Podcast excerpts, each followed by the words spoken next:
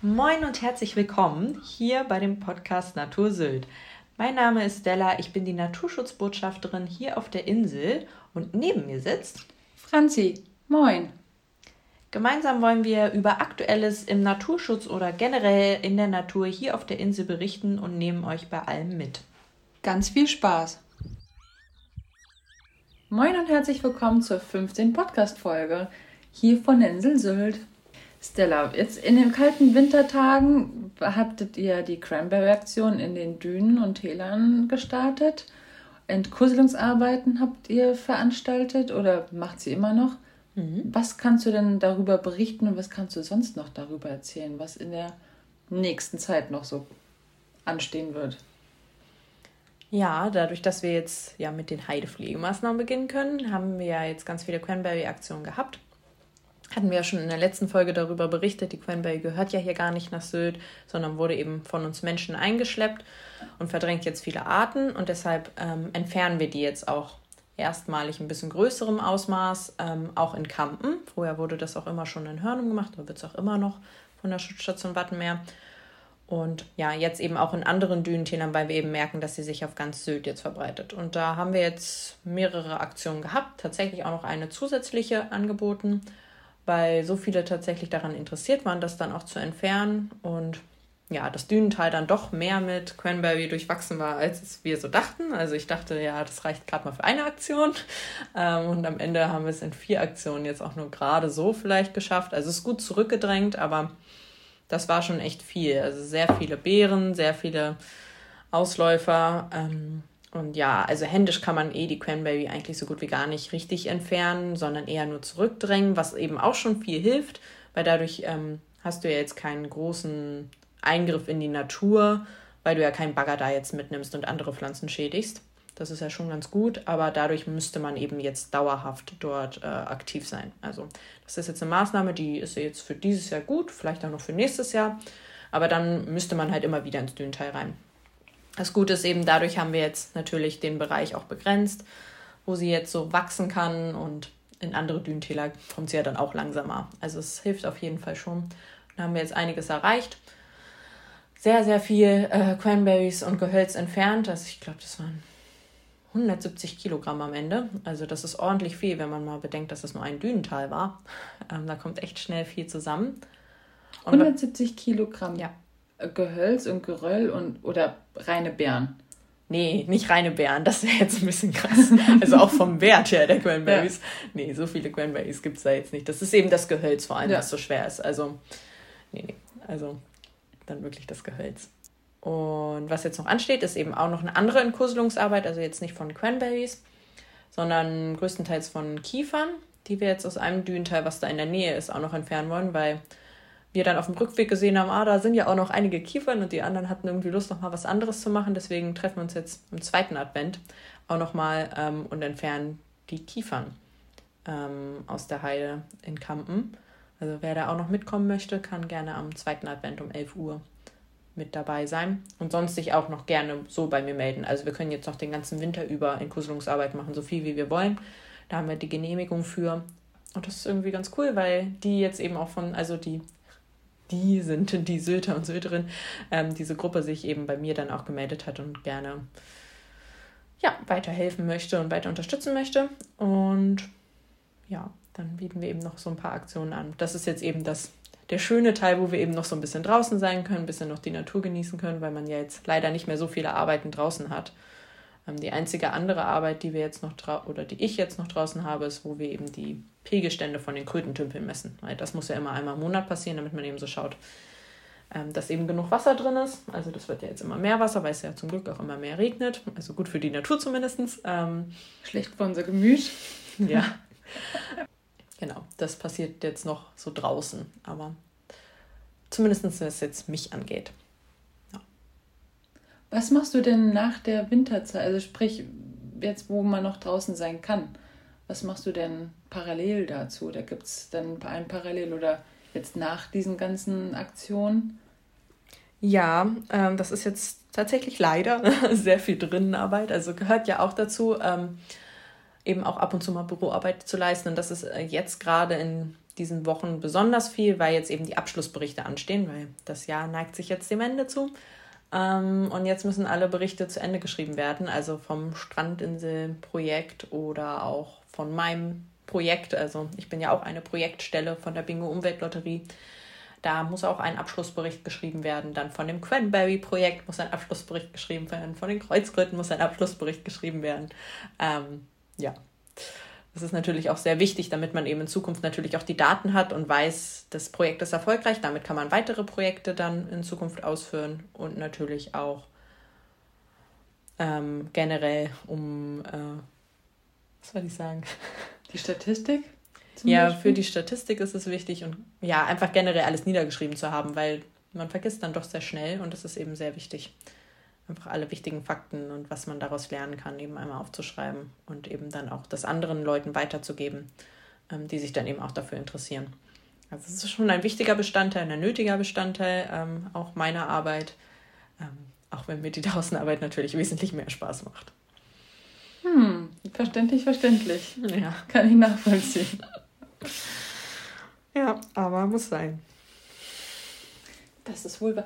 Was sagen denn jetzt aktuell die Krötentümpel? Ja, sagen tun die nicht so viel. Also die Kröten sind ja jetzt schon im Winterschlaf. äh, aber es ist auf jeden Fall schön zu sehen. Also man sieht ähm, jetzt natürlich über den Sommer sind die sehr viel gewachsen, äh, sehr viele Dünenteilpflanzen.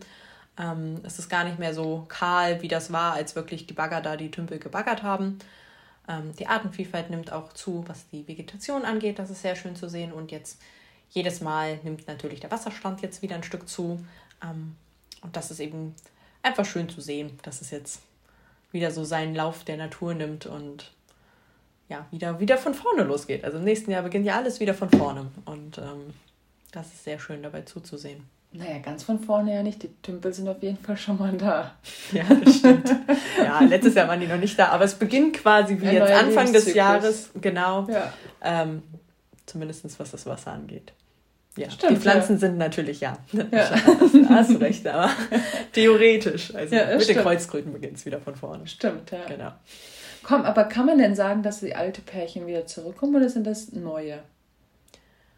Ja, das kommt eben drauf an, äh, wie erfolgreich die jetzt wirklich groß geworden sind. Also ähm, ich denke, da werden jetzt größtenteils auch noch die Alten dabei sein. Jetzt bei ähm, Sansibar, bei den Krötentümpeln, die schon seit 2019 da sind, da hat man dann auch schon gemerkt, dass in diesem Jahr auch sehr viele sehr kleine junge Kreuzkröten dabei waren.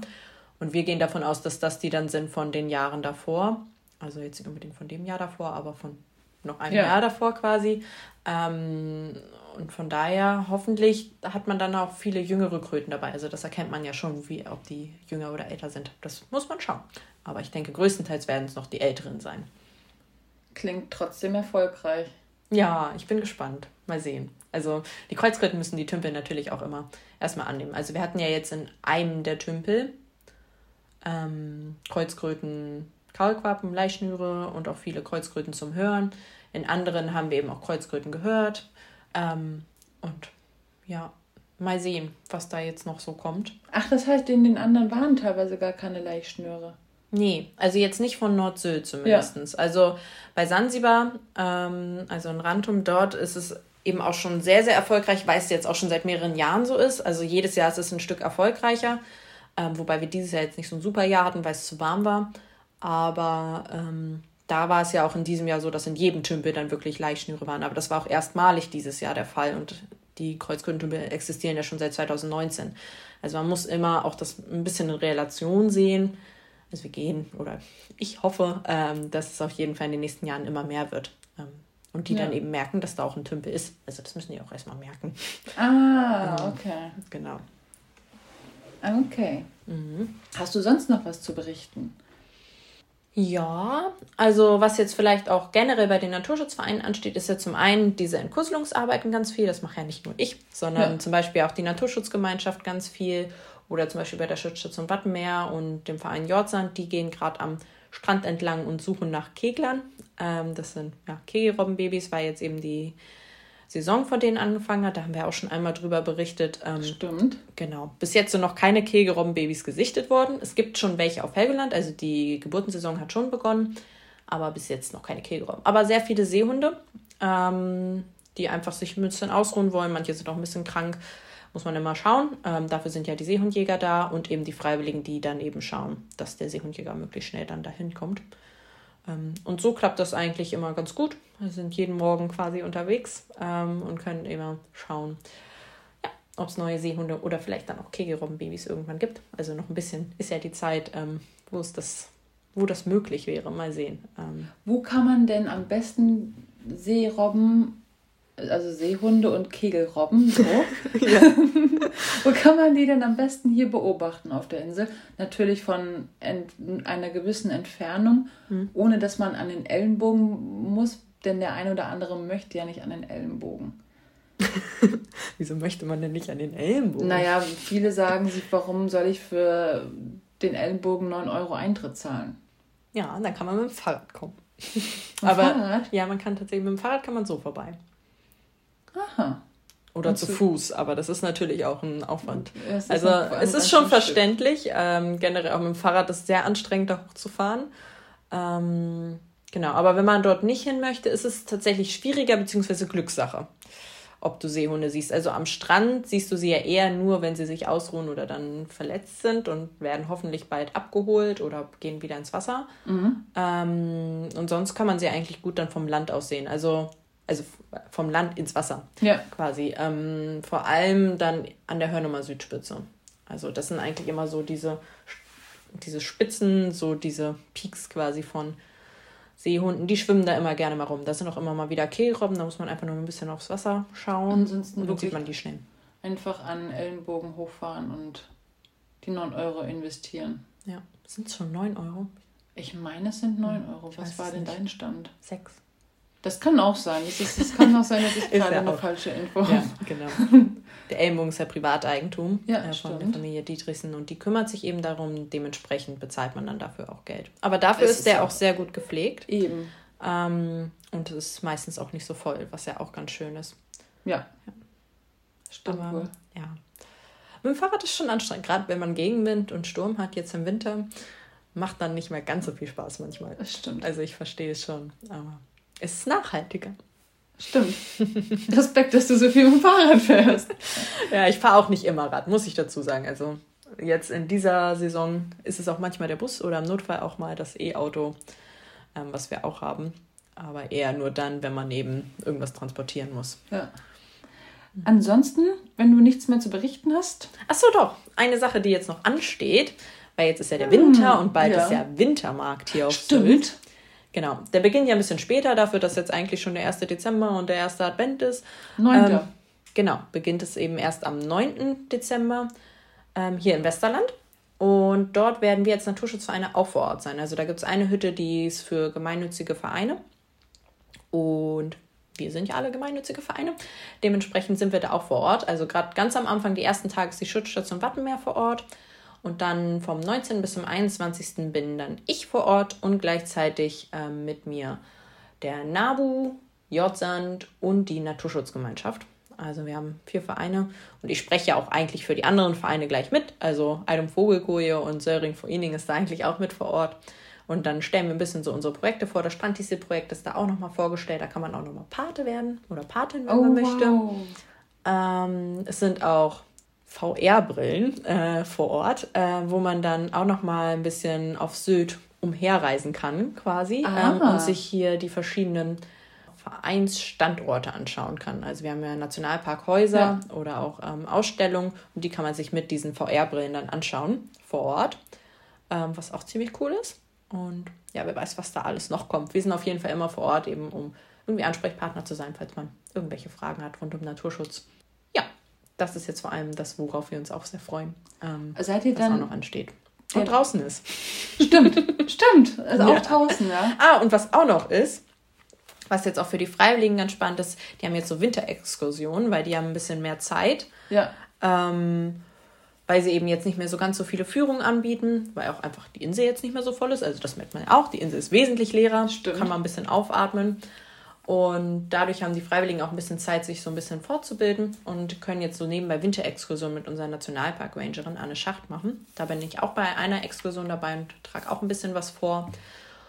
Und das ist wöchentlich und das ist richtig cool, weil dann immer die Freiwilligen so alle mal gemeinsam kommen von einem Naturschutzverein und gleichzeitig eben so alle Ecken der Insel kennenlernen und immer was Neues lernen über Natur und Naturschutz. Ja, eine gute Zeit, um ja, rauszukommen und was zu lernen. Darf man denn da auch als Außenstehender dabei sein oder eher nicht so? Ja, nicht so. Aber wenn man daran interessiert ist, gerne sich bei mir melden, sonst kann ich auch gerne so eine Führung mal anbieten. Oder irgendjemand anders auch. Also, wenn ein Bedarf da ist, immer gerne bei den Naturschutzvereinen melden. Da kriegen wir auf jeden Fall was hin. Ja, sehr schön zu hören. Ja. ja. Sehr schön. Ah, du wolltest noch irgendwas sagen und ich habe dir reingegrätscht. Ich glaube, es ist, es ist weg. Ich glaube, es war nicht so wichtig. Oh, es tut mir leid. Ja, gar nicht schlimm. ja, ansonsten. Ähm, ach so, ja, doch. Ich hab's. Ähm, jetzt, wo wir das Thema Wintermarkt hatten, gibt es da mhm. eine Uhrzeit, bis wann, von wann bis wann ihr da seid? Oder ein Datum, wo ihr da seid und dann der Verein wechselt?